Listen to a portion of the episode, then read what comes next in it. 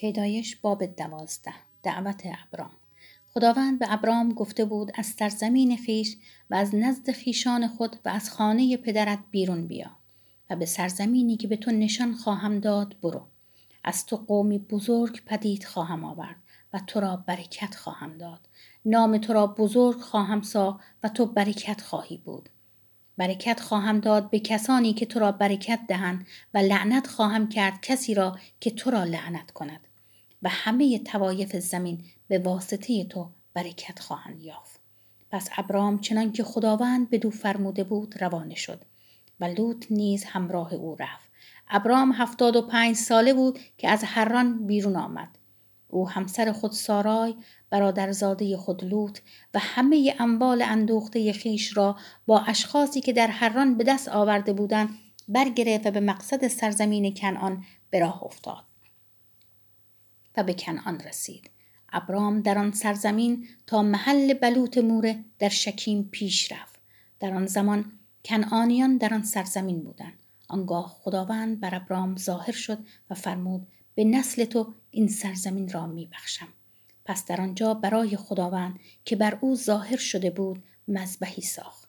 سپس از آنجا به ناحیه کوهستانی که در شرق بیتیل است کوچ کرد و خیمه خیش را برپا داشت.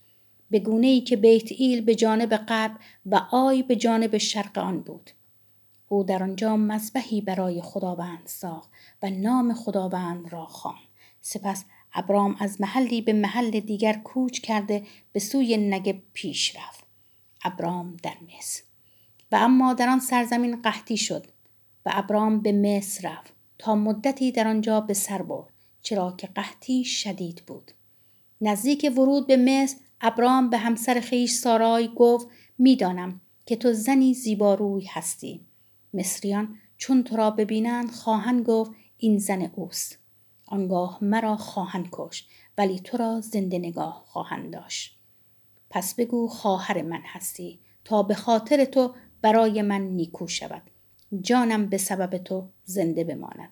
چون ابرام به مصر درآمد مصریان آن زن را دیدند که بسیار زیبا بود. و چون امیران فرعون سارای را دیدند وی را نزد فرعون ستودند پس آن زن را به خانه فرعون بردند فرعون به خاطر او به ابرام احسان کرد و ابرام صاحب گله ها و رمه ها های نر و ماده غلامان و کنیزان و شتران شد. اما خداوند به خاطر سارای همسر ابرام فرعون به اهل خانه اش را به بلایای سخت مبتلا کرد. پس فرعون ابرام را فرا خواند و گفت این چه کاری است که در حق من کردی؟ چرا به من نگفتی که او همسر توست؟ چرا گفتی خواهر من است که او را به زنی گرفتم؟ اینک این همسرت او را برگیر و برو. آنگاه فرعون درباره ابرام فرمانهایی به افراد خود داد و آنها او را با همسر و هر آنچه داشت روانه کردند.